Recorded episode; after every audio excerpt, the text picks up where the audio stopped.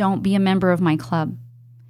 I miss my son daily, and the fact is, he was a good kid. And I did think, not my kid. And you know what? Here I am. After losing her son, Audrio Romine, to suicide in May of this year, Paula Jordan is determined to use her experience to make sure others don't have to go through the same thing. She's our guest on this episode of Win This Year.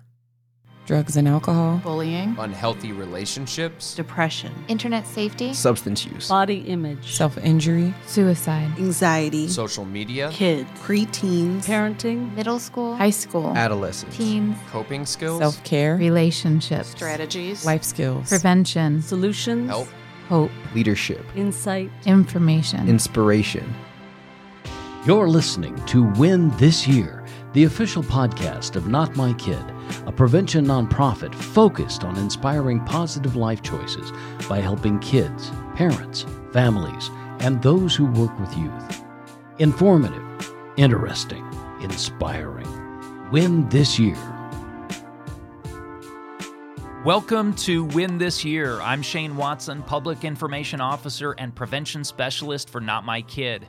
For those not familiar with Not My Kid, we are a Scottsdale, Arizona based national 501c3 nonprofit focused on prevention education for adolescents, parents, and those who work with youth. Our programs include an early intervention program called Project Rewind, teaching Botvin life skills sessions for freshmen at local high schools facilitating ASIST and safeTALK suicide intervention workshops, and performing prevention education presentations for youth and adults on the topics of substance use, bullying, internet safety, body image, relationships, depression, self injury, and suicide. More information on our organization can be found on our website at notmykid.org. That's notmykid.org or on Facebook under Not My Kid.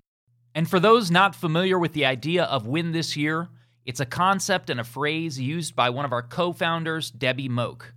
We as parents often get overwhelmed looking at the entirety of our child's life, thinking we have to get everything perfect forever. Win This Year simplifies the process by narrowing the scope down to one school year or one year of your child's life, focusing on what you can do right now. And with this podcast, we are hoping to bring you insight, information, and inspiring guests who are able to offer experience, strategies, and solutions to benefit parents, educators, families, and anyone else who works with or interacts with youth. Win This Year is brought to you by First Check. First Check home drug tests help you protect loved ones from the risks of drug abuse. First Check is the number one pharmacist recommended brand. It detects up to 14 illicit and prescription drugs and provides over 99% accurate, easy to read results in just five minutes, all in the privacy of your home. Go to firstcheckfamily.com and use code WIN this year to save on your order. September 10th is World Suicide Prevention Day, and National Suicide Prevention Week is September 8th through the 14th. Therefore, this episode will be focused on suicide and more specifically, suicide prevention and intervention. Please know that's the topic we'll be discussing in this episode, including some real life experiences. Therefore, it's important that anyone listening know in advance that this is indeed a serious topic. That said, it's also important to know that we're discussing suicide for a very positive reason. That reason is the fact that we can do something about suicide. We can make an effort to prevent it or intervene if an individual is having thoughts of suicide. We can be there for them. Most of all, we can listen to them. Therefore, we hope that after listening to this episode, you feel empowered and better equipped with knowledge that will better prepare you to potentially help someone with thoughts of suicide.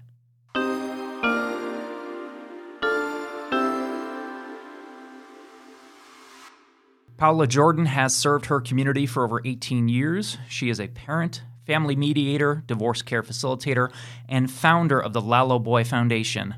She joins us now on Win This Year. Paula, thank you so much for sharing your time with us. Thank you for your invite. I appreciate it. When I heard about your story and your son's story, and every subsequent time I've read about it or I've seen it on the news, The thing that stands out to me the most every single time is who your son was as a human being. The things I'm hearing mentioned, the words I'm hearing used about how incredible he was. Who was your son? Who was he as a person?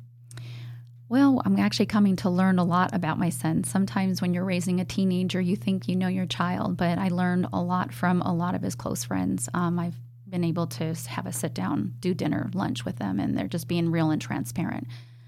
In their words, they talk about how they he was a very helpful person. Um, he has helped them with physics and their their studying, um, whether it's math, um, science, uh, even studying for the SAT.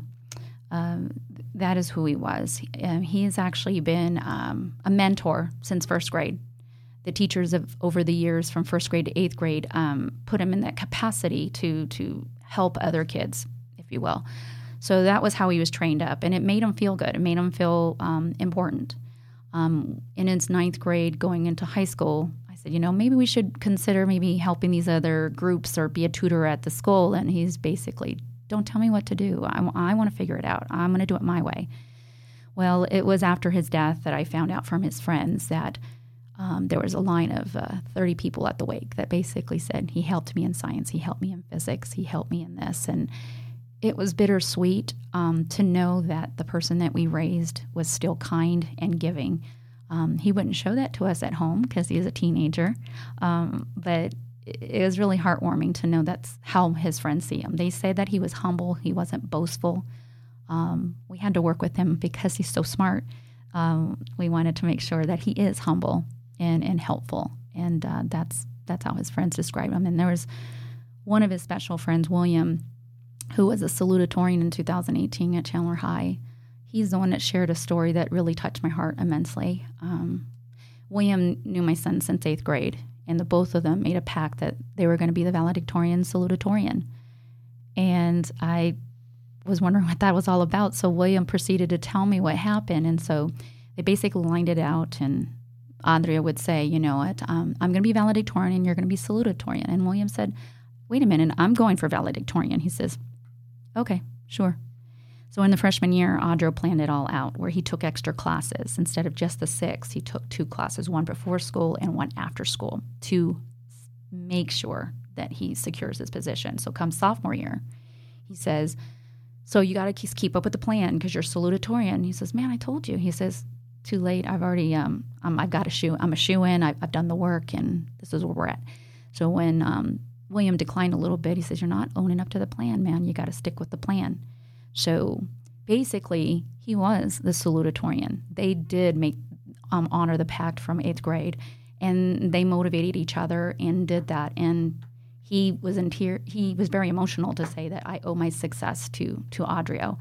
I, I just think that was such a special bond, but that just demonstrates the type of person that he was because he's he, he motivates people, sometimes in a negative way, but then there's also the positive way. And a lot of the friends that from school they did express it in that way.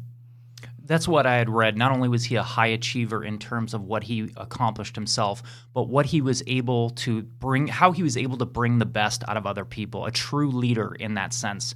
And I also saw that he graduated with a 4, 4.9 GPA. Is that correct from Chandler High? Yes, he did. Yes, he did. And then went on, he graduated at the age of 16. Is that correct? That is correct. And then where did he go on from Chandler High? So he um, got a um, presidential scholarship over at ASU Barrett. So he went to Barrett for pre med. So he completed his first year and did really well. And where did it go from from there? Obviously, you know, I've read about how the story continues from there. What were the circumstances around um, Audrio's suicide? What what happened? What changed between that trajectory he was on pre med? 4.9 GPA, valedictorian, to what ended up happening in May of this year. What do you know that surrounded that circumstance? So, you know, he, he died on May 11th, the day um, before Mother's Day. And he was, um, there was a trip that was booked on May 7th to go to Oregon to see his grandmother. Um, he was going to be there till the 11th and then coming home. So, you know, it was just uh, him and his sister going to have some bonding time, going to be with grandma. Everything was seemed normal. Um, so there, there's nothing that has lent itself to that there was an issue. Um, before he did leave, he says, "Mom, I want to live at home again. Um, would it be okay my sophomore year to live at home? I, I don't want to live on the dorm. I said, absolutely, you're welcome to stay at home. So he planned his classes. He planned his classes for sophomore year and everything. So everything just seemed just totally normal. Um, and so there was a conversation in early April, um, af- two days after he died. There was a um, weird message that came through when I was in Oregon after his death. And the message said, a text message that said, Well, I haven't heard from you. I guess we know what, what happened. I hope that you found the piece you were looking for. So my sister swiped it and we read the and we went all the way to the beginning of the conversation and it was in early April. So there was an adult that had influence over my son who was a minor um, about self harm and suicide. So I'm not going to excuse the, the, fact that my son did have ideas of, of suicide um, as you know weeks turned out afterwards just to know that it was on his mind. Um, so I'm not saying that this was coercion or bullying. Um, but the person on the on the Reddit, um, it's a it's called Suicide Watch. And Suicide Watch, there's over 136 or 139,000 members that participate in there. These are people that are not well, that are suicidal, they're depressed, and it's just being able to vent what it is that you're truly feeling. And I think that's normal to talk about it and talk with people that will understand you. It's another thing to be a predator um, and preying on on people that are vulnerable. Um, this particular person was an adult, and during that conversation, there was 390 screenshots from early April to the date of his death. And with that, this person, um, in five, four or five areas, said that, "But you're 17." So there was no misunderstanding that he knew that he was a minor, and all of that communication my son didn't have all the answers, so he's asking him, you know, like, what's the best method to do this? Does it matter what size gun I use, size bullet did I use, or should I go through the mouth, or should I go to the temple or the back of the head? What would be the best way to ensure that this happens? So this person did answer all of his questions and then some. And um, with talking with the police and everything, because there is actually um, three jurisdictions involved. There is Oregon, the sheriff's department there was the Chandler Police Department because we're Chandler resident, and the conversation started in Chandler. And the person on Reddit was from Fremont, California, and I, I'm I'm pretty sure that he's from there just by the the line of um, communication and all of that to really to lend itself that he's from there. So I talked to all three agencies and also cyber crimes and also the FBI not, uh, not a, not a pencil pusher. I talked to an agent, and in doing that, I expressed about what I found and all, and they basically said that their hands are tied, that there's nothing that can be done simply because there is no law on the books for an adult to talk to a minor about self harm or suicide. But there are multiple countries, and I'm looking into them all right now. Mexico, it's against the law. Costa Rica, it's against the law. In Ecuador, it's against the law. I have someone in the Philippines that is going to provide me the law there. I've got someone working on Canada, and I have someone working on Spain. So if these countries can see that it is illegal, then why isn't the United States doing something? So our culture's changed. We need to change with the times to protect these kids. And this wasn't just an adult discussing the fact that your son was having thoughts of suicide. This was someone giving suggestions on methods and what would be the most lethal and things like that. And and there is nothing that you can do at this point legally to to pursue that individual. Nothing I can pursue because a lot of these people hide um, hide behind the IP addresses, and after 90 days, I guess it, it uh, the IP address is no longer um, available, and so it makes it very hard because I, I believe Reddit has removed them but it, nothing is to stop them to start another user and another email and and become an, you know another entity. So the the people that are on there that really need help, um, this person posed that he has suicide uh, ideation and all of that, and I do believe he's got some issues. But at the same time, he had more than enough information, um, especially the day the day before and the day of his death, that he we always tell our kids out there and for people that are listening that we have to educate our kids about not giving their name, not giving their school, not naming their neighborhood, or any of those kinds of things that will point to where they actually are. Unfortunately, my son broke those rules. He was old enough to know better, and we've educated for a long, long time. but we have to say it more than once. So that's one thing I didn't do. But he said, My name is Audrio. And he said his name is George. Audrio's name is a very unusual name. It's easy to find. The guy knew he was a valedictorian, so he knew that he was from Arizona. He said he was from Fremont. Um, he knew that he was in Klamath County. He said he was in Burney. I'm only 100 miles from you. This is the day of his death, he says. He says this information. The man had the ability to report and call 911. And for many of you out there, um, I called 911 from Arizona and they patched me to Oregon to 911 in regards to this incident with my son. So it can be done and you can help people from wherever you're at. It will take a little time. So he could have made a phone call and said, We have an active person right now that is in a bad state of mind and calling 911 and reporting that. Um, and he did not. And that to me, it's what the cops are saying is it's a moral issue, it's not a law issue, and that I need to talk to the lawmakers um, to to help change this law. So that's what my there's I could use that help if any lawmakers, if anybody have any connections, to contact me because I have a lot that I can share.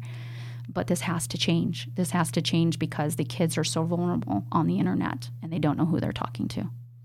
Beyond the ability to pursue or prosecute someone like that who is not only re- not reporting the fact that they know someone who has intent and has the means and has the plan, but even encouraging that. Beyond the ability to prosecute someone like that, what would you like to see done? What can be done differently on the internet, on social media, with regard to people who are having thoughts of suicide or have expressed that online on social media? Well, right now, what I know from Instagram and um, and Facebook, they've changed the last couple of years in regards to you know those um, you know, those keywords. Reddit doesn't have that. And Reddit does need to change. They won't even take any calls with the police or anybody investigating, of course. And they're in San Francisco. I'd actually personally like to talk to them myself. But they don't have any kind of reporting. There is no governing what is on there. So there's no key searches to to ping to let authorities know that somebody's in, in danger, someone's in an issue.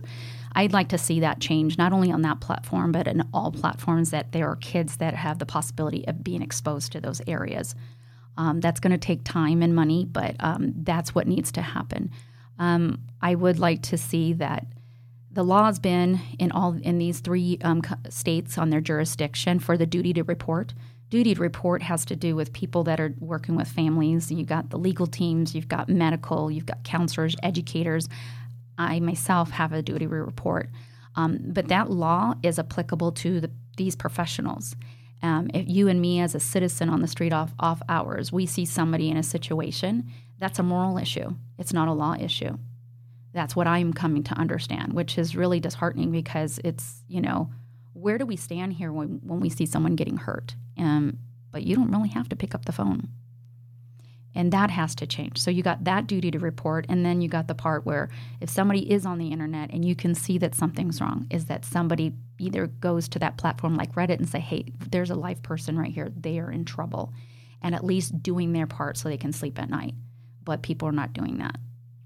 And we've noticed that as well with Snapchat in, in particular. Our uh, youth speaker program, Amplify, when our youth facilitators go out and they speak at middle schools or high schools, they give out our Amplify social media. It's directed at middle school and high school students. And occasionally they will reach out to us on there if they are having thoughts or feelings of suicide. On our Amplify Snapchat, we have had uh, uh, multiple times, we've had young people uh, reach out to us and indicate that they are having thoughts of suicide it's really difficult for us to get any identifying information on them unless they're giving that. And when we have brought that to the attention of admins on Snapchat, nothing is done. There's no response, there's no plan in place. And it's not acceptable anymore when, with our young people, with preteens and teens and young adults spending the amount of time that they do on the internet and on social media. We need to have some type of contingency plan because this is going to continue to happen until we do something differently. Well, also there's that program um, Bark that's out there that monitors 22, 23 applications. I wish I had that years ago, um, but that is. Uh, I mean, we're not endorsing or no no one's paying us to say Bark, but that's one of the ones that that stands out to mind right now. But if um, if if anything is is just having some kind of parent control, not only on computers, tablets, but also on the cell phones. Um, there are some applications out there like Qustodio that I did use with my son. Um, on his tablet, and then on his um, computer, and on his uh, laptop, cell phone, um, and that way I did get messages. If he was on a porn site or something like that that was inappropriate, I would get a message to let me know. So it's at least take the first step in in, in doing that. Bark is definitely one of the types of monitoring software that we advocate. There's so many different good ones out there. And there's a lot of parents that I've met that are hesitant to do that. I've had a lot of parents tell me, you know, my son's a great kid or my daughter's a great kid. I believe that they are. I believe that they are wonderful children. But even the best, the brightest, the most loving and conscientious can still make impulsive decisions. You know, until 25, the brain's not developed. The last part to develop controls impulsive behavior, anticipates risk. So it's not a matter of whether or not you're a good parent or you have a great kid. It's a matter of the fact that they're still young and they are prone to not only making impulsive decisions, but as we saw with your son, brilliant kid was susceptible to manipulation from a grown adult who should have known better through Reddit. Absolutely. And suicide does not discriminate. That's the thing. And I, I think it's easy for people to say, not my kid. Um, I have, you know, with what I do for a living, I work with families uh, that are going through divorce, and they, um, we have to discuss regarding co-parenting. And I cannot tell you, ten out of ten of my parents, that's all of them, they have no idea about parent controls. They do not have parent controls, and um, it's a really hard conversation to have with them. I said, I'm not trying to scare you, I'm trying to equip you, but this is a really serious matter. So I'm helping to start the conversations there. Um, but what I'm hearing that says some of the kids, uh, some of the parents, as you're indicating, is that my kid is good, they're responsible, they get good grades. And you know what? I applaud you, and that's great. Um, and recently, in some of my cases, I, I try not to go into my personal life, but I have a responsibility to talk about what I do know, and I don't. I stay maybe there for two or three minutes, and it really shocks them. Um, I, am doing that be just to to wake them up, but the fact that their kid is is good, that's all fine and dandy, but they don't have any boundaries, and they won't talk to me. They'll act out and whatever. And I said, the last time I checked, you're the parent. You need to take your your parenting skills back. Two, you pay the bill, you pay the mortgage they are there till 18. Your responsibility is to keep them safe, provide them shelter, and to feed them and to educate them and all of that. The cell phone is a privilege and not a right. And I think a lot of parents misunderstand that and they need to take that back. Definitely. When you say that you are the parent, they are the child, what really stands out to me is when I did an internet safety presentation at a school. And we advocate, as part of the prevention plan, certain rules things like the phone gets docked in the parent's bedroom overnight, the kids can't take it into a closed room. There's it's a list of things like that. I had a mom come up to, up to me after the presentation, and she indicated to me that she had a 12 year old daughter. She enjoyed the presentation. She said, Can you remind me, what was that list of the things that you advocate? So I'm going through this list, and as I'm doing this, I can see the look on her face changing, and she's shaking her head, and I'm thinking maybe she doesn't understand. So she stops me about midway through and she says, Oh no, she would never let me do that. And I'm thinking it's exactly like you said. This is a 12 year old girl and this is an adult. And, and, unfortunately, there are some parents that are more concerned with being their child's friend than they are with being their parent. We should want to be our child's friend, we should want a harmonious relationship. But it's like you said, in order to keep them healthy and safe and alive, sometimes we need to take those steps that maybe aren't fun in the short term. Right. There's a term that I hear about the helicopter parent and taking back the phone and having boundaries for kids it's not because it's not a helicopter parent or a hovering parent. It's a caring parent. Let's talk about how we were kids 30 years ago and how we were raised. We need to go back to those principles. Those principles worked then and they can work now. We have social media that we're throwing into it. And again parents these are privileges and not rights. Don't be a member of my club I miss my son daily. And the fact is, he was a good kid. And I did think, not my kid. And you know what? Here I am. And so my message to parents is that you are the parent. They might not they might act out for 24 hours and you just got to explain to them if you need to show some screenshots and whatnot i'm going to be sharing those they'll be they'll be available to you but we have got predators that are very specific in nature that are taking over our kids' minds. I'm not saying every application is bad, but we do need to have time limits. After nine o'clock, why do they need to be on social media? They need to be preparing for the next day of school and going to bed early. T-Mobile, I know, has a parenting, um, have web guards and um, time constraints on there. I think Verizon, um, lots of your phone carriers have them. It's like five dollars, even if it's ten dollars a month, it's worth the kid's life. Um, so for me, when I implemented that program years ago, it actually gave me back my sanity, so I don't have to micromanage my kids. And when they're in school, they weren't allowed to text while they're, while they're in school. So that's what I love those parent uh, those time constraints that are in there because when they're in school, they're there to learn. After nine, they need to be in bed or studying. Um, they don't need to be texting their friend or going online. So you can still allow them to have access, but they just have limits. And boundaries are always good for the kids. When they're 18, they're going to do what they want anyway. Definitely. It's not about taking the social media away entirely because that's the world that they're living in for better or worse. It's not going away. In order to be successful students or employees down the road, they're going to need to understand that technology. But it's like you said, until they are at the age where they can self regulate in the correct way, we need to do that for them. And you hit on something so key where a lot of parents are hesitant about the pushback they're going to get if they use monitoring software or they set limits. Like you said, maybe it'll last a day, a week, it's unpleasant. We as parents need to be willing to deal with that little bit of unpleasantness or uncomfortability in the short term to save us a lot of time and trouble and heartache in the long run. And that's what I'm seeing is is I'm seeing some hesitance from some parents to be to have that uncomfortability in the short term. So we've talked about what we as parents, what we need to do, and a lot of this comes back to what we need to do as parents. However, what would you like to see done differently with schools? How would you like to see schools approaching this topic in order to prevent suicides? What can be done at that level? Well, regarding schools, I will I will commend our educators out there. Um, I think that our teachers are overworked, overscheduled, and so much commitment. And I, I can name a handful of teachers that have impacted my lives, and I know that there are kids out there that have been, you know, significantly impacted. So, putting more on their plate is is just not really necessarily an option. But what I would like to see is that the allocation of the funding that the the, the school districts are getting for um, for their schools, that they would actually put away some of this money for um, mental um, wellness, if you will because there's not enough talked about it. I know that I mentioned recently with one of our superintendents about the um, health class. Um, take, for instance, with health, um, they might have a segment that they're talking about mental wellness. It's going to be, it's kind of one and done and it's brushed over and they're not having any deep, deep discussions. My recommendation to the district is that they would take that discussion on a double block day where they have two hours because that's not a subject to be brushed over. It needs to be discussed.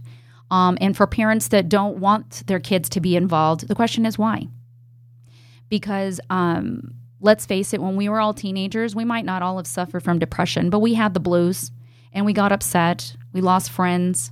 Someone doesn't like me. Someone bullied me.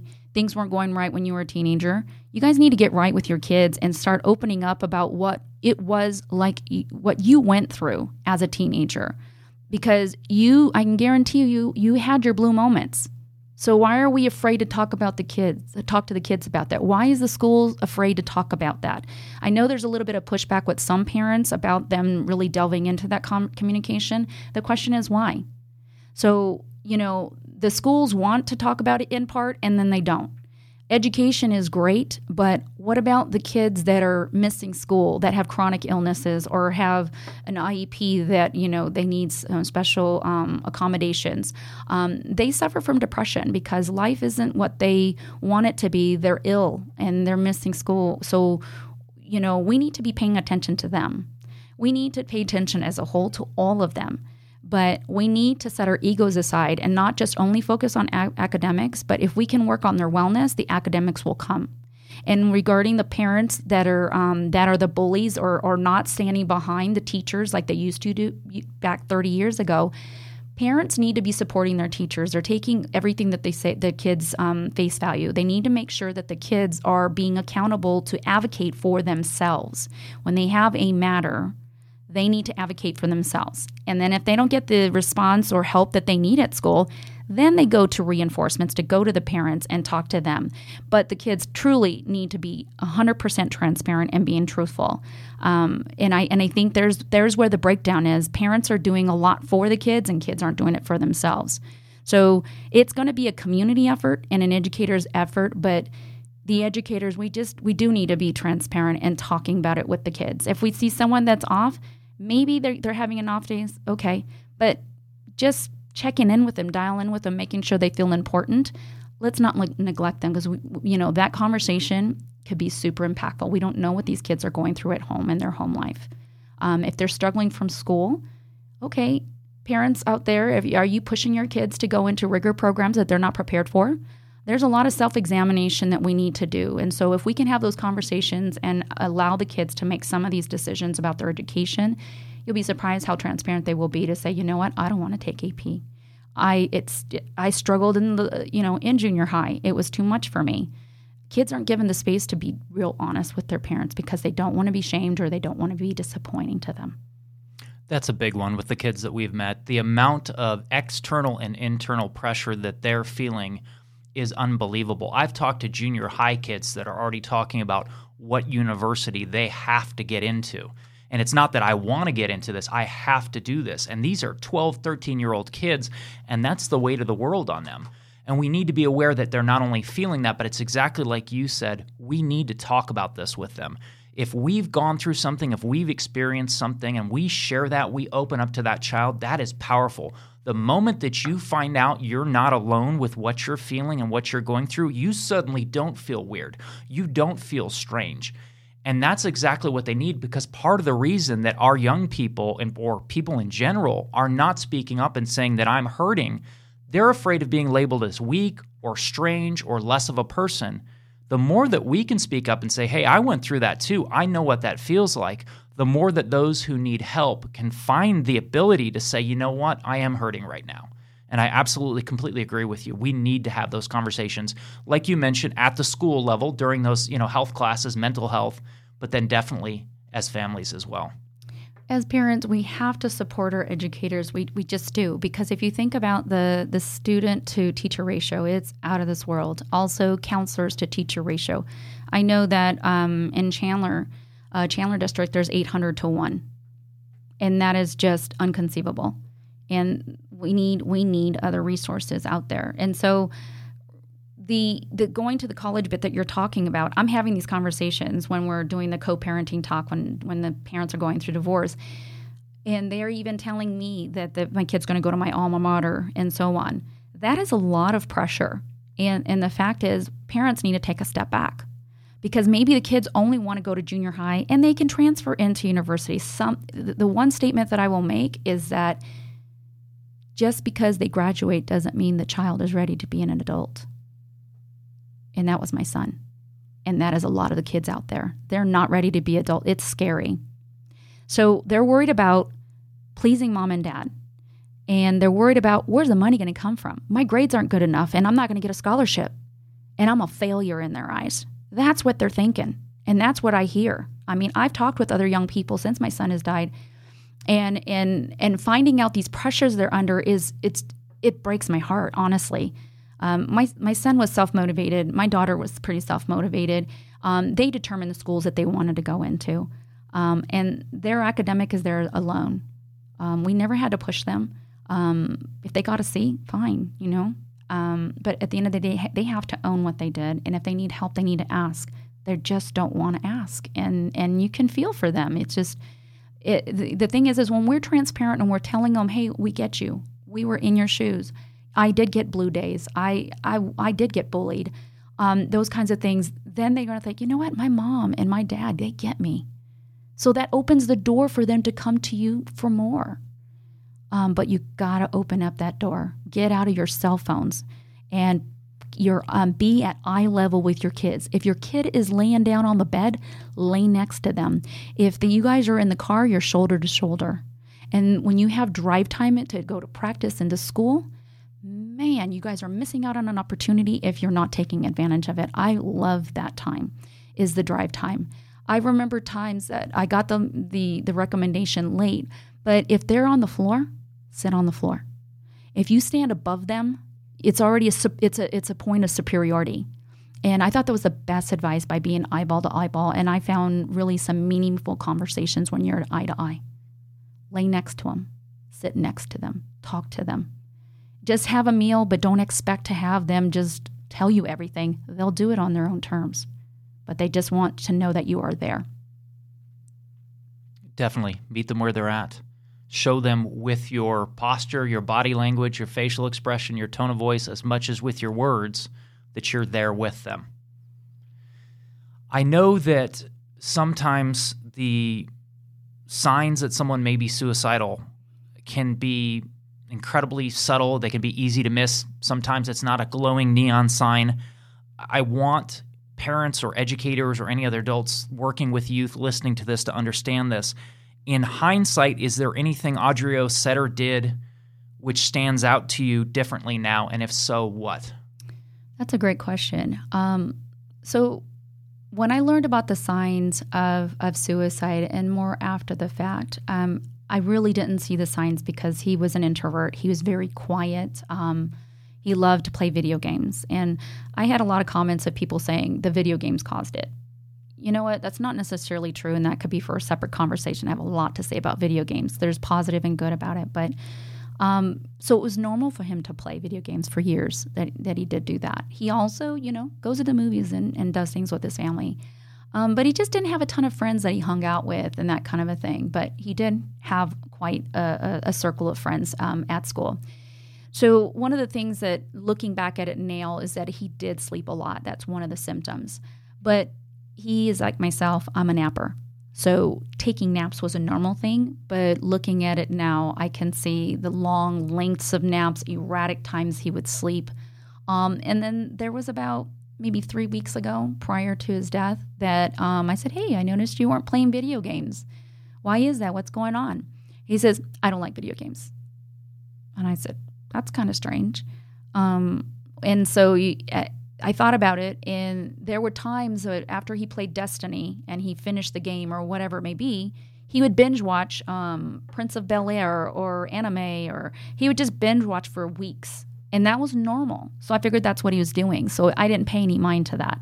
Now looking at it, that was a sign for me.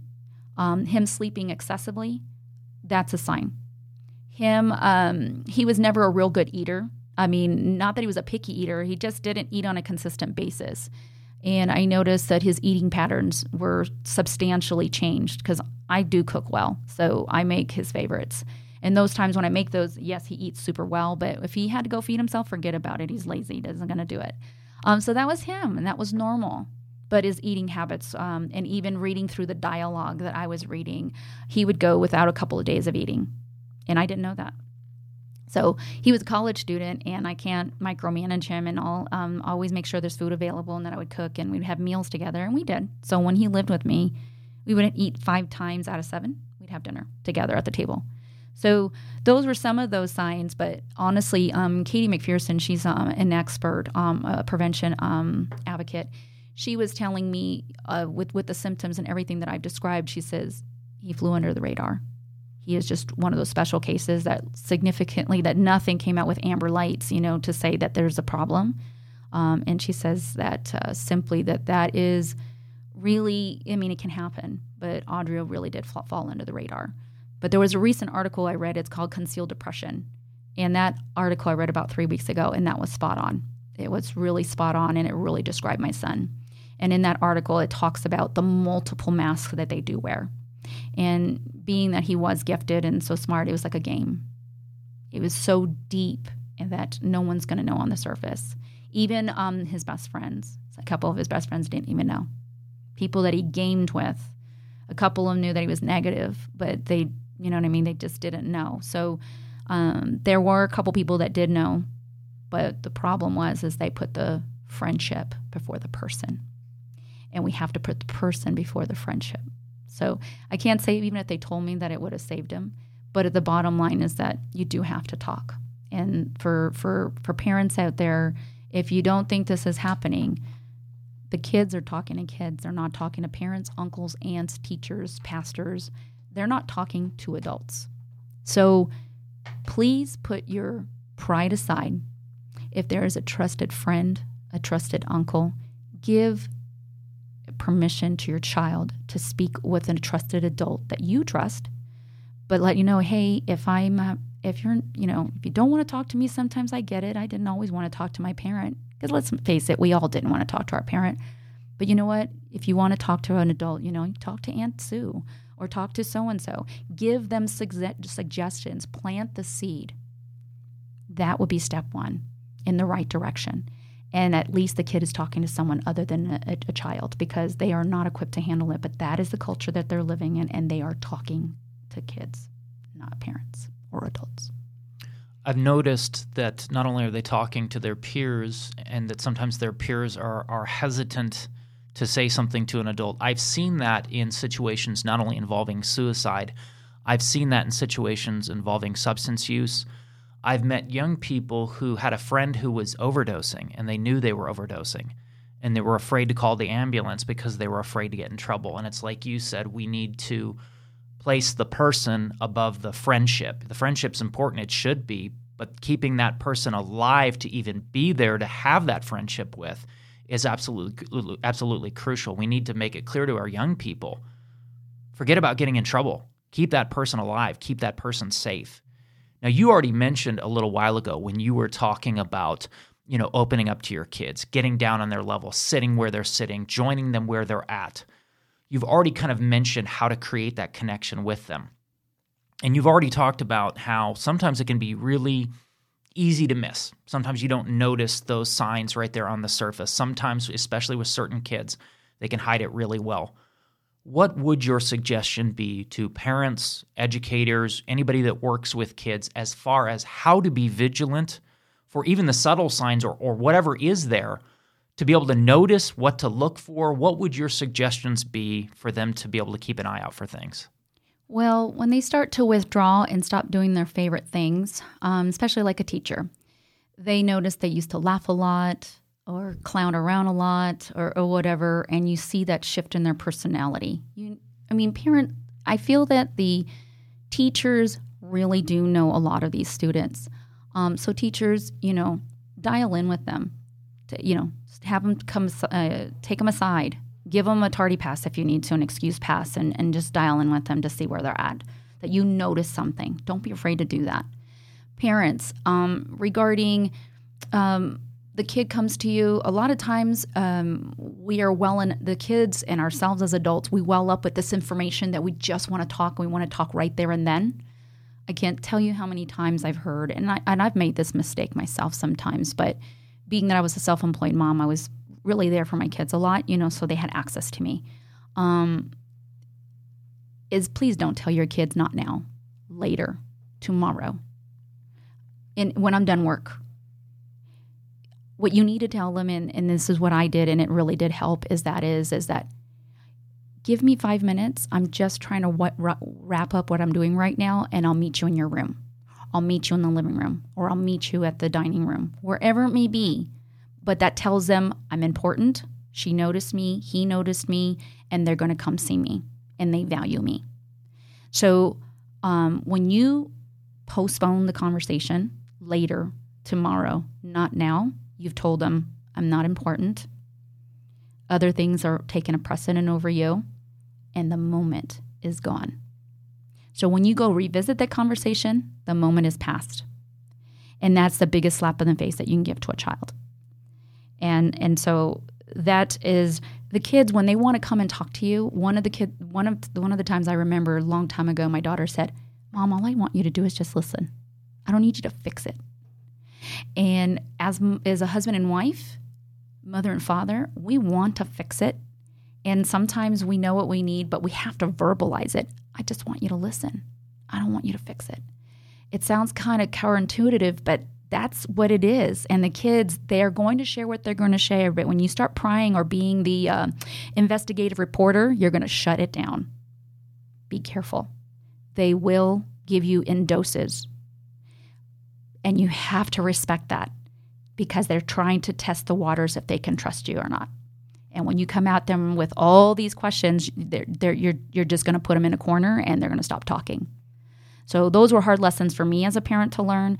Um, I talk with other parents about you know working with that. Um, I've talked with young kids recently that says we just want our parents to listen. That's the common denominator. We want them to listen. So rather than listen, we got to put on our consulting hat. And we are still mom and dad. I'm not trying to say no, we're not.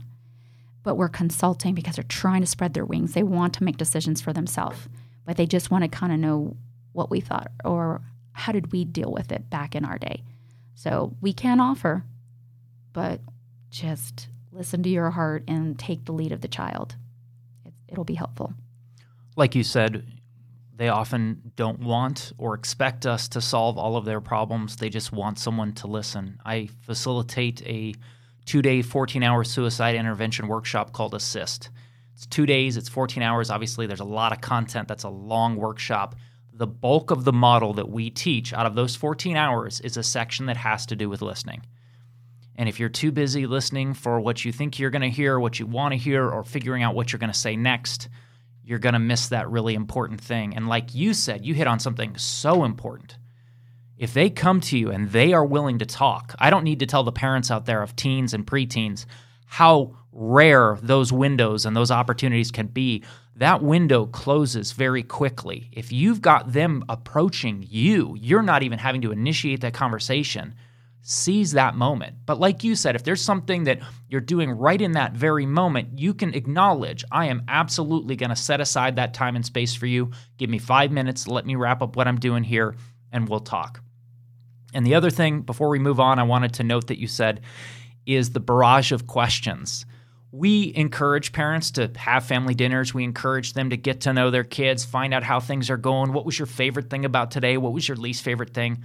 But the one thing I emphasize is please do not hit them with the barrage of questions the moment they walk in the door because I have lost count of how many kids have told me, hey, I love the fact that my mom and dad are trying to get to know me. They want to understand me. That's cool. I need a little space when I walk in the door. Like, give me 15 minutes, just like we feel a lot of times. You know, when we get home from work, we're tired, we're exhausted we just want a little bit of time and then we're going to be more receptive to that sort of thing there. Absolutely. We ha- we all need a time to decompress. Um, i was raised with that um, with my parents when they came home. They didn't want to be bombarded with all kinds of questions. So you know just making you know hey i just got home. Do you want a snack? I want a snack and have a seat you know don't have to talk. Just wait. It'll come and then the dinner question, I love that you brought that up because one of the things that we did do when they were they were really young is we would maybe have a question. We used to actually do a Bible verse and then we would talk about it. Um, we did that for years, and then my kids got older and they are exploring their faiths and all of that, and I, and I have to respect that um, that they are not following my path right now. Um, but they're trying to spread their wings and figure it out. But that was one of the things I really do miss is those dinner talks. Um, so if you're not having a dinner talk around the table, I want to challenge parents out there to make a cultural change in their family, sitting at the round table where everybody's the same. Uh, even if it's an island, I actually don't have a dining room table. I have an island, and we we are we could sit around it and have dinner. Um, get back to the basics and having that meal. You, if you're not a good cook, so be it. Go find something at Sprouts. You can whip it up, heat it up, and it'll look it'll look beautiful and it'll taste really good. The thing is, we got to go back to having meals. Going to the restaurants, there's a lot of chaos. If there's no quiet space, and the kids need quiet space, and so do the parents. And so, bringing a question or two, hey, you know what? I I just heard this thing on the radio, or I just saw this thing on the radio, uh, or the TV. Um, I'm not really sure about this. I'm you guys are kind of into this thing. Can you guys tell me what this means? Because I'm I'm just learning. It's okay to parents to be feeling like you're dumb because you know what the kids will educate you give them the opportunity. But if you dumb it down and say, you know what, I like to learn and I want to kind of know what it is that you guys are listening to. Hey, what's that? They, they got their earbuds in. Hey, what are you listening to? And they might put let you listen. Then you have something to talk about. Oh, that sounds kind of cool. You know, you open up that conversation. I don't like all my kids' music, but I, you know, there is actually some that I actually did like, but we would talk about it. A it's a topic of discussion. If you show an interest in in what they're doing, man, you know what? You just the the floodgates are going to go open wide open for for the parents to have this communication. Because at that point, you're treating them like a person, the person that they are, the individual they are. They're not solely your child. they're their own person at that point. And I've noticed that it doesn't matter what age someone is, they respect when you address them, when you treat them like their own individual person. And our kids are people.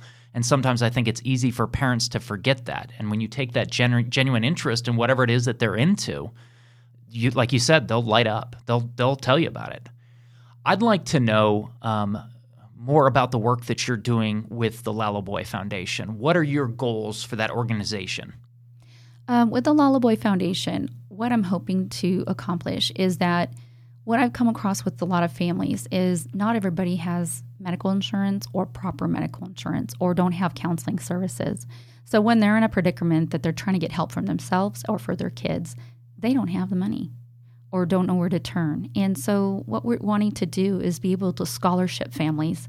Um, the funds that we raise is to give scholarships so that these kids can get counseling or family counseling, um, just because that's how imp- how important I believe in counseling. I got I got counseling um, a, as a young adult from trauma, childhood traumas, and I'm not the person today if I was not doing counseling. So that's very very important. Um, so that's really what I'm hoping to do, and then also with those funds is to use to um, do seminars and workshops out there for parents and for students. Um, some of our students are not going to be equipped when they graduate from high school, learning how to do a checkbook, learning um, how to how interest to get a loan or get a car and all of that. I would like to be able to educate young people about that because I used to be a foster mom years ago. And I heard about the group homes and these kids that are in these groups that don't have this, they don't have a parent. And and that's heartbreaking. So it's a passion of mine to be able to teach so those funds would be used to do those resources, whether it's to rent a room. I don't I don't charge for my time. It would strictly be for like, you know, copying and, and facility and, and refreshments and things like that. But I'm gonna do that on my off time. But I just want, really feel compassion for these parents because parenting is hard, especially when the child is difficult or if they're going through um, you know, learning disabilities or going through emotional components and all of that. That's just tough what I found that kids that act out or have their issues, it's just sometimes there's not an explanation for it, or it it goes back to the parenting.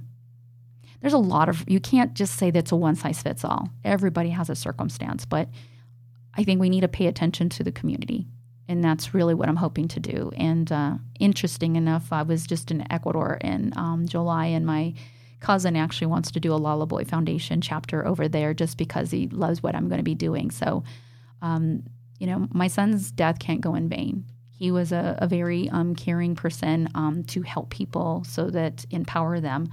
Um, he was he was a difficult person sometimes. I mean, just like all teenagers, I was as well. But at the end of the day, he still put people first. And when they were sad, he would try to empower them and make them feel better.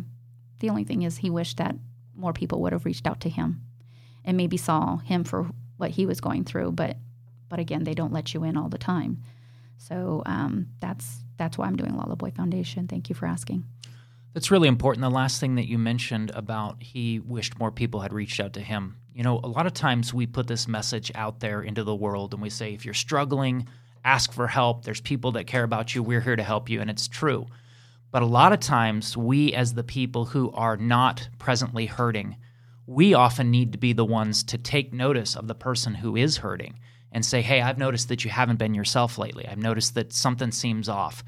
I- am here to listen to you. What you know, what's going on right now? A lot of times we have to take that step because when that person is in that place where they are hurting, sometimes it's difficult for them to even be the one to say the words it's you know sometimes we have to be the one to ask you know have you been thinking about suicide? And there's people you know it's obviously it's a difficult question to ask but how much more so is it difficult for that person that's in the midst of those feelings themselves? You bring up a really good point on a couple matters. So to students what i would say to you is you see a child that's having lunch by themselves or they're sitting in a corner by themselves. Don't worry about what your friends think if you know if they think uh, you're weird you're going to this stranger, you need to put those differences aside and treat others as you want to be treated. I know you've heard that growing up, but you don't know what your words, how your words will impact that person. Um, so, so do that. Act of kindness doesn't cost anything. Um, letting somebody know, hey, I was thinking about you, or just saying, you know what, can I give you a hug? I just feel like I should do that, and I would love to do that. because a hug says a whole lot, and that hug can make all the difference in the world. So. Um, I think that's just it, it's, it's just important. Don't don't worry about what your friends think, but think about the person that's alone. What if you were in that shoes? What would how would you want someone to respond to you? So, um, and then the other point, um, there's a program that I'm actually looking to endorse. It's um, actually endorse or participate. It's called Bionic, and there's about six teams, and it's all student led. And um, hopefully, in the near future, we will have one here in Arizona. So, with that Bionic program, is that there is a welcome committee on campus. You can have a lunch committee on campus where if you're alone, you have a place to do. Perry High School's doing it right now. They went from two tables to five tables or something like that recently, and I think that was phenomenal. The program is uh, been around for about 14 years. It was started out of Colorado, and I've already been in communication with the director there, and so I'm looking to start a chapter here, um, just because we need to change the culture the, if if, if, a child is chronically ill and missing a lot of school, there's a team that will meet them at their home and bring them homework and maybe provide tutors or whatever. If someone's being hospitalized, there's also a team for that as well to let them know they're not alone, that someone is thinking of them, and you know they have care packages they give them. If there's a school shooting or or a, a devastating moment in, in in another state or in the county or whatever, there's a committee for that that would send love and support to them. Um, it's if there is a loss of a child at the school and whatnot, there will be a committee that will be there to also, you know, let them know that they were loved and you know and help them through that. Um, it goes on and on. So I really love this program. It's been in effect, like I said, over 13 years, and I'm hoping we can do that very soon in the future to do that and have them in all different campuses. It can be in elementary, junior high, and high school, and they'll be doing a conference early next year um, regarding inviting um, their counselors and students so that they are participating in that program and understanding what it is and see if they want to start that culture there. Um, but going back to what you said, not being afraid to ask the question, Are you suicidal? You know, um, that is really, really important. I never did ask my son that. I didn't think to. I didn't really think to. Um, my question, my thing would be don't be afraid to ask your child, Are you depressed? You know, and not go straight to the suicidal part because we need to know if they're depressed and what does that look like and how often does it present itself and is there any certain triggers that are causing that depression? And also keep in mind that sometimes these families um there is in their lineage there is depression. Don't neglect that and and make sure that uh, that you put that in the forefront and get your child evaluated because it could be a genetic component and you can help them. Um, I've seen a lot of good come with getting um, early intervention and helping the kids, but I wish that I would have known that my son was really depressed. I, I, I could see that he had the blues, but we all had them as, as teenagers and so on. So, more or less, don't be afraid to ask your child, Are you feeling depressed? You, you just don't seem yourself. I notice you're sleeping a lot, or you're, you're not, your appetite's not been really good. Is there something? That's then then bothering you? Are you stressed about school? Is the is the uh, your teacher okay? Is is the workload too much? Um, is that causing some depression? And then be quiet and listen. Listen. That's going to be key. And then the suicidal component can come later, but don't come out the gate with suicide because you got to find out the depression first and get Definitely. it up for it. Absolutely that's one of the things where people are even afraid to ask about if someone is depressed. They're, they they feel like so many people feel like they don't even know how to approach that subject. And it's one of those things where it's so important that we be direct about that because there's one way to find out whether or not they're going through what we think they might be going through, and that's by asking. When I have met parents, I've met a lot of parents who have lost a child to an overdose. I have met parents who have an adult child incarcerated as a result of uh, drugs or alcohol. I've met parents that have gone through a number of really difficult situations, and when it's been appropriate, I've asked them, you know, if you had it to do over again, what would you do differently? And and almost every single one of them has told me two things across the board. Number one, I would have trusted my instincts. I saw things that gave me pause and I didn't approach them. And number two, I would have asked the questions that I was afraid to ask at the time. And we just, you know, it's a conversation worst case scenario, and I don't even want to call it worst case scenario, if we ask, sometimes maybe they tell us no. I think a lot of people are afraid of if they ask that question, especially with suicide, I know some people are afraid that if they ask that question, they feel like they're going to be planting that idea in someone's head. And that's largely not true. It isn't true. As a matter of fact, if someone is having those feelings, it's often a relief that someone is paying enough attention to notice that they are feeling that way. So that leads me to this question. There's a chance, there's a very real good chance that that someone listening to this episode may be having thoughts or feelings of suicide. What would your message be to that person or those people? You are here on this earth for a reason. Being a kid is not easy. And you are enough. There may be people telling you that you're not worth it and you're not worthy. Maybe there's some things in your home life that are just not the way that you planned or how you would want them. Maybe you feel that your parents aren't engaging with you and you feel lonely. But you're here for a reason. You are enough. And, you know, the suicide hotline is a 1 800 number. There's even a text line too, as well. When I lost my son, there was a conversation before he died. And the girl that tried to save his life said, um, Let's call a hotline. Let's get some help. My son said, No, it would take too long and it would cost too much money. The girl responded, I'll pay for it. But the truth is, is help to start the conversation is free. There's a lot of young people out there that don't even understand that the help is actually free. There is no shame. The people that you will talk to won't have judgment, but just love for you. And the things that you're going through, your, your hormones are changing, um, your processes in your mind are changing, and you just don't can't figure it out.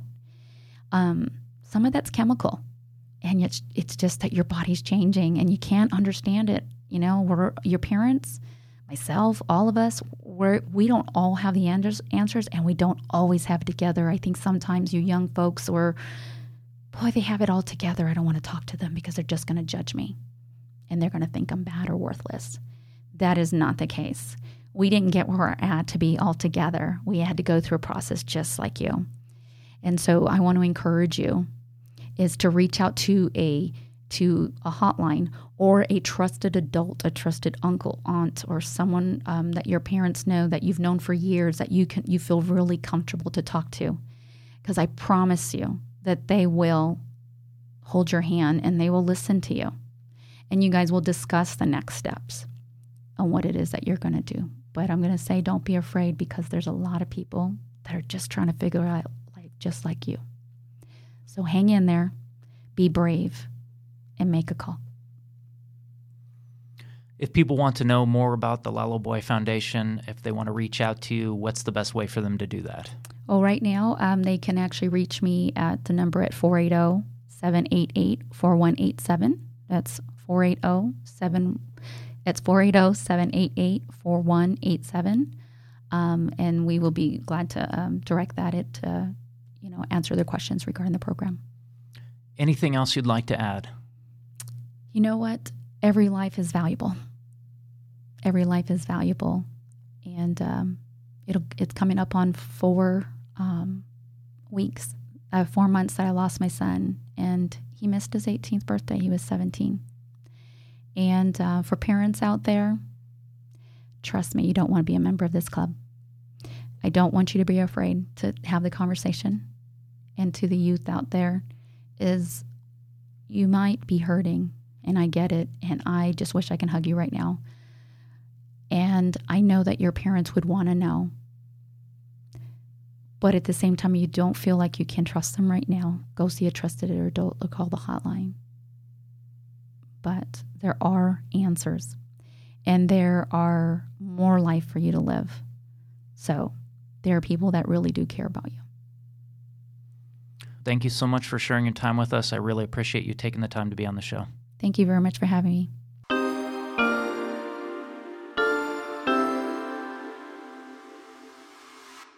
Joining us now to discuss suicide prevention and intervention strategies is a parent, coach, nearly 20 year veteran of the prevention field, ASIST master trainer. We'll explain what that is in a moment. And Not My Kid's Chief Programs Officer, Geronda Montano. Thank you so much for joining us on the win this year. Absolutely, Shane. I'm really excited to be here with you. I'm so excited you are hosting these podcasts. This is amazing and so necessary. It was meant to be. It Yeah. feels like it was meant to be. Before we get into some awareness tips and strategies related to suicide prevention and intervention, I want to explain what ASIST is. ASIST is an acronym that stands for Applied Suicide Intervention Skills Training. It's a training developed by LivingWorks and has become the industry standard for suicide intervention training. It's a two day, 14 hour workshop designed for anyone over the age of 16. You don't have to be a clinician or behavioral health professional to take the training. I highly recommend that anyone interested in learning how to best help someone who is suicidal sign up for an ASIST training.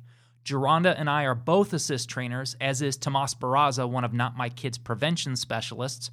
And Not My Kid's prevention manager, Sarah Grotto, facilitates safeTALK, which is another excellent suicide prevention training created by LivingWorks. To find out more about ASIST and safeTALK or to find a training in your area, visit livingworks.net. Once again, that's livingworks.net. When talking with Paula Jordan earlier, we discussed a couple signs and symptoms related to someone having thoughts of suicide. I'd like to provide those listening with some more signs and symptoms. What should parents, family members, educators, and those who work with youth keep an eye out for? There's no simple, simple, simple answer for that. And what really is important is to look for change. Change looks different from person to person, from youth to youth. And that change can come in a couple different categories. There could be physical changes, uh, behavioral changes. You might see someone isolating themselves, or you might see someone drawing themselves closer to certain groups, or um, there may be situational changes. When you think about a young person and what they're going through on a daily basis, most of the time they're out of the house. They're not in front of their parents. And so situations that are happening at school may not be as obvious. Uh, so asking those questions about how school's going and, and what's happened during the day or any extracurricular activities they have. And um, the bottom line was when we talk about change, looking the looking in the different areas of their life to see has any change occurred. I have to point out, change isn't always necessarily what looks like the obvious. Um, this kid may be feeling down. Change could be on the upside. It could be that a, a choice has been made and now they're feeling relieved.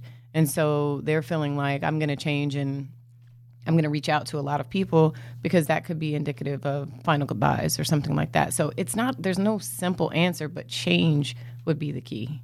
And I've mentioned that to some parents when I've done ASIST workshops or done our prevention education on this topic. Sometimes it looks like a positive change. Somebody who's not normally very affectionate, giving a lot of affection, hugs, and kisses, which seems like a positive thing on the surface, they could be saying their goodbyes. Somebody who's been in a prolonged state of depression suddenly becoming very overjoyed, a lot of times on the surface that can look like a great thing. And, and sometimes it is. Sometimes they have found a real solution, a healthy solution.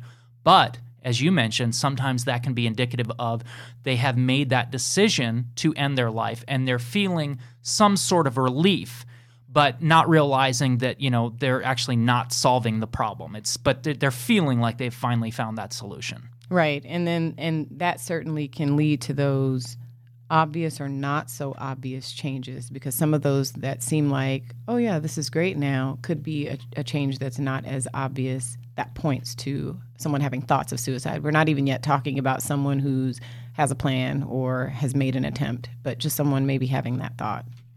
And I also have mentioned to parents sometimes it's symptoms like uh, you know suddenly no longer completing their homework because if you believe you're going to end your life, suddenly your history homework is not very important. Someone who's no longer doing their chores because again, if you think your life is about to end, taking out the garbage is not that important anymore. And so one of the most important things for parents to remember is you know your kids better than anyone. You know what is normal tone of voice, body language, facial expression, level of eye contact. You know what they look like when they come home from school and they walk in the door.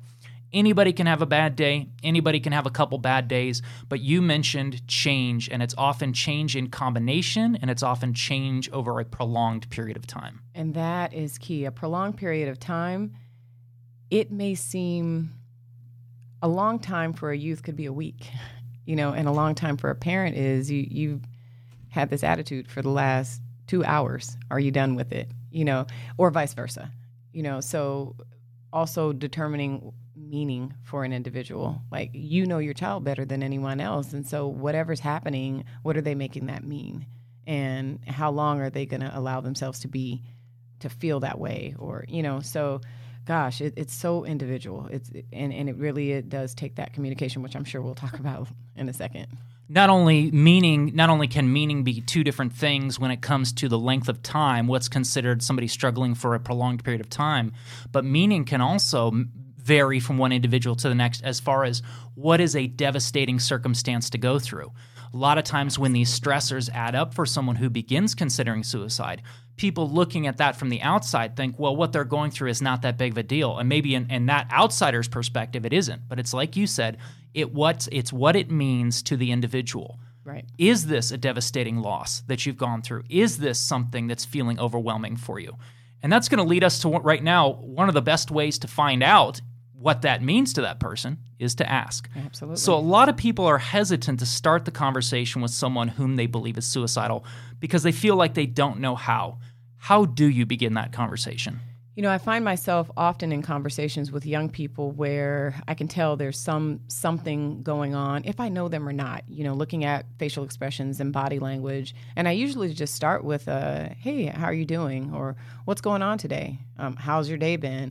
When I'm on a school campus, oftentimes if it's after after lunch, I'll ask, "Did you have lunch today?" And it's just those general conversations that just gets the conversation going, those gen- general conversation starters.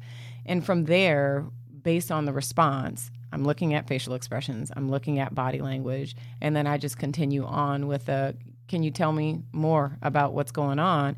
And if I'm starting to hear patterns of things aren't great, um, this has been happening to me, or this always happens to me, or I never get to, when they're making sort of absolute type statements, I'll then express my concern, which sometimes sounds like, you know, when I hear people talk like that, I, it makes me think about suicide. And I'm just wondering, as it makes me think about that, is that something you've ever thought about? Or does it make you think about that? So then, if that person is, it gives me the no, it doesn't make me think about that, but you know, they continue on. Well, then we're not talking about suicide. We're talking about whatever the situation is. If they go into, well, you know, I kind of, then I want to engage them more in that specific topic. And so that might sound like, well, if you have thought about that, when was the last time you thought about it? Or have you thought about that today or this week? And and then we just continue on in that conversation. So that's what's comfortable for me and it, it doesn't feel like I'm accusing someone of anything. It's just me expressing my concern and being honest. And if you ask them if they've been thinking about suicide and the answer is no, there's no harm done. No. Better to ask and have the answer be no than to not ask and have the answer have been yes. Better that we find out one way or the other. And you mentioned, you know, leading up to that question, which which leads me to this: if during that conversation or before that conversation, even if you've seen and heard enough to make you think that that person may be considering suicide, what's the best way to ask them if they are thinking about suicide? You definitely want to ask directly because if you don't ask directly, they could give you an answer that sounds like something maybe similar or nothing at all, like what you thought you were hearing. But asking directly, there's so many ways. The way I just said it um, makes me think about suicide. Does that make you think about it? Asking sound, sounds like you're talking about death. Are you saying you want to die? Um, are you thinking about suicide? Are you thinking about killing yourself? There's so many different ways to say it, and I know that that can be intimidating for some people. And the reason you want to ask directly is because if they say, "No, I'm not thinking about hurting," excuse me, if they say, no, I'm not thinking about hurting myself, well, hurting myself is very different from dying by suicide or killing myself. So it could be an evasive answer. And you want a direct answer to a direct question. So there's no question that we're talking specifically about suicide. Once they've given us that yes answer, what do we do from there? How do we help them? This is probably one of the most difficult parts for just human nature. Human nature is I want to fix it. I want to help immediately. And so we jump to how do we get you help immediately? And if we just take a little bit of a pause to hear a little bit more about what they're going through, it could give them that relief to then go with you into whatever help looks like. And you don't have to be the person who's helping. I have four kids. I've been doing this for a very long time, and I may not be the person who can help one of my kids at that very moment. And I don't have to feel like I need to be the only person. Being comfortable with, let's get you to someone who can help you right now. And if that's right now at this very moment, we need to we may need to call together or we we may need to walk in to a place together or I may need to give you the opportunity to do that and then reach back to me so that I can make sure that I'm still supporting you in my role.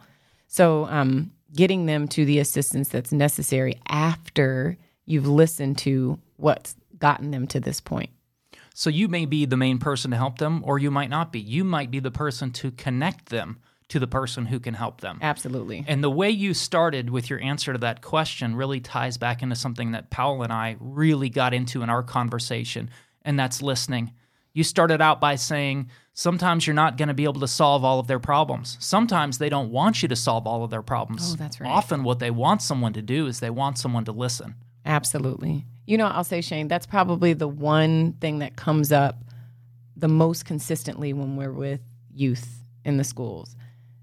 They don't feel like there's anyone listening, really listening to them. You know, they know that there's people who've heard them and who have seen their behaviors and actions, but when they need someone to listen, many of them don't feel like they have someone they could go to who would just listen. Doesn't mean they don't love their families, doesn't mean that they don't uh, you know enjoy their teachers or people on their campuses. And many of them have said to us, I don't feel like anyone's really listening. So listening is critical. And that really looks like what uh, Paola Jordan is attempting to do with the Lalo Boy Foundation is setting up a situation where kids can feel like they have someone that's listening to them. Absolutely. Anything else you'd like to add?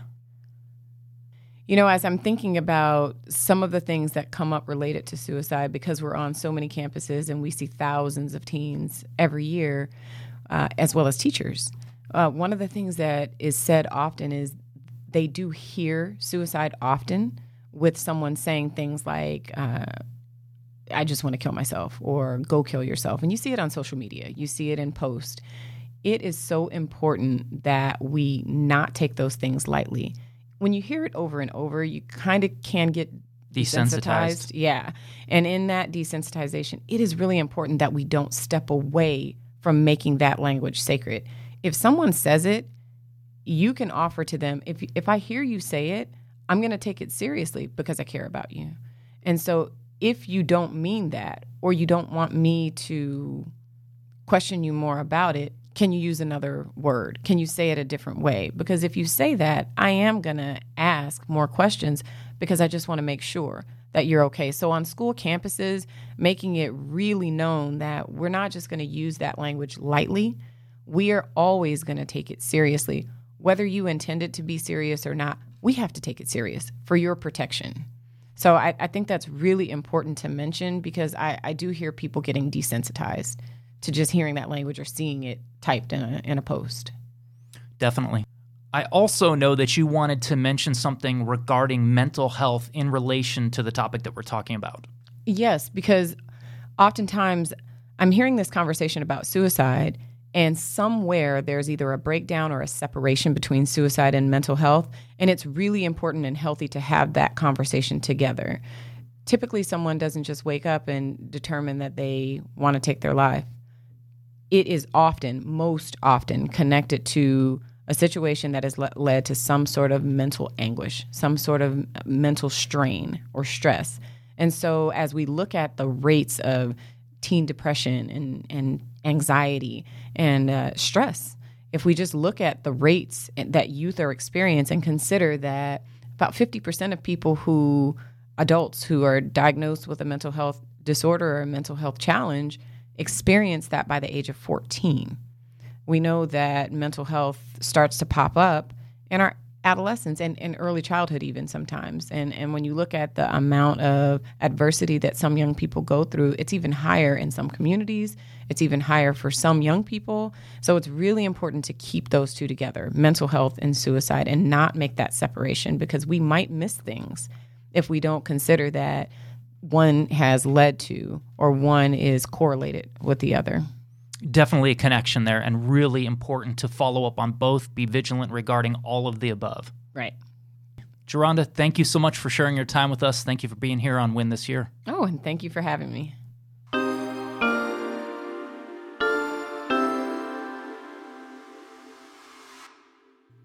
Before we close the show, I wanted to share one final piece of personal experience with you. In late 2013, less than a year after I had started working at Not My Kid, I had been monitoring our info at notmykid.org general email account. One day I received an email from a young lady named Brooke. She was a high school student. She had reached out to us and said she had found our website through a Google search related to self injury and related to suicide, two of the topics that we speak on. She mentioned in her email that she had been self injuring. She mentioned in her email that she had been considering suicide for quite some time. I emailed her back. I encouraged her. I congratulated her. I gave her respect for reaching out. I said, This is a great step. Thank you so much for speaking up. This is the first step toward getting the help that you need. I asked her some more questions. I wanted to find out where she was so I could connect her with resources in her area. Not only was Brooke not in Arizona, where Not My Kid is based, Brooke was not even in the United States. Brooke was in Australia. So I found out a little bit more about what city she was located in. I started finding some resources in her area, some counseling, some people to connect her to. I found out that she had a counselor available at her high school. So I started encouraging her to speak up, to reach out to these people, and I continued to hear more of her story and to build more rapport with her and to make it clear with her through email that I cared and that other people care as well. Eventually, the emails stopped. And I emailed Brooke back and I said, Hey, I haven't heard from you for a while. Did you connect with that counselor? Did you connect with that resource I sent you? I didn't hear anything back. So some time elapsed and I started to get concerned. I sent her another email. And I said, Brooke, listen, if you don't want to talk anymore, I completely understand that. That is your choice. Just let me know that you're okay. I never heard anything back. I began to assume the worst, as you can imagine. Nearly two years later, I received an email from Brooke. Not only was she alive, not only was she doing well, she was thriving. And in her email, she said, Thank you for all the support you gave me. You stopped me from killing myself. I finally got help earlier this year, like you told me to get, and it has really helped me. I'm thankful that you helped. I was not an ASIST trainer yet. I hadn't even taken the ASIST training at that point. I was barely a year into my career as a prevention specialist.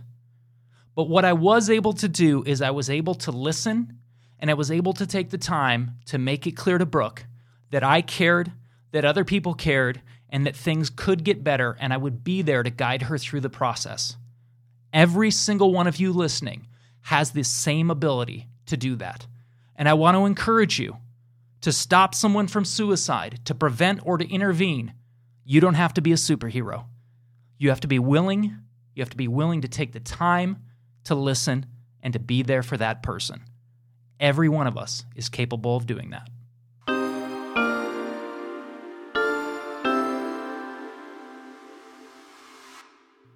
For anyone listening to this episode who is dealing with thoughts of suicide or is helping someone who is, I want to encourage you.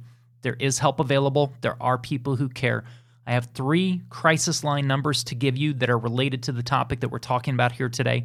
First is the National Suicide Prevention Lifeline. It's 1 800 273 TALK. That is 1 800 273 8255.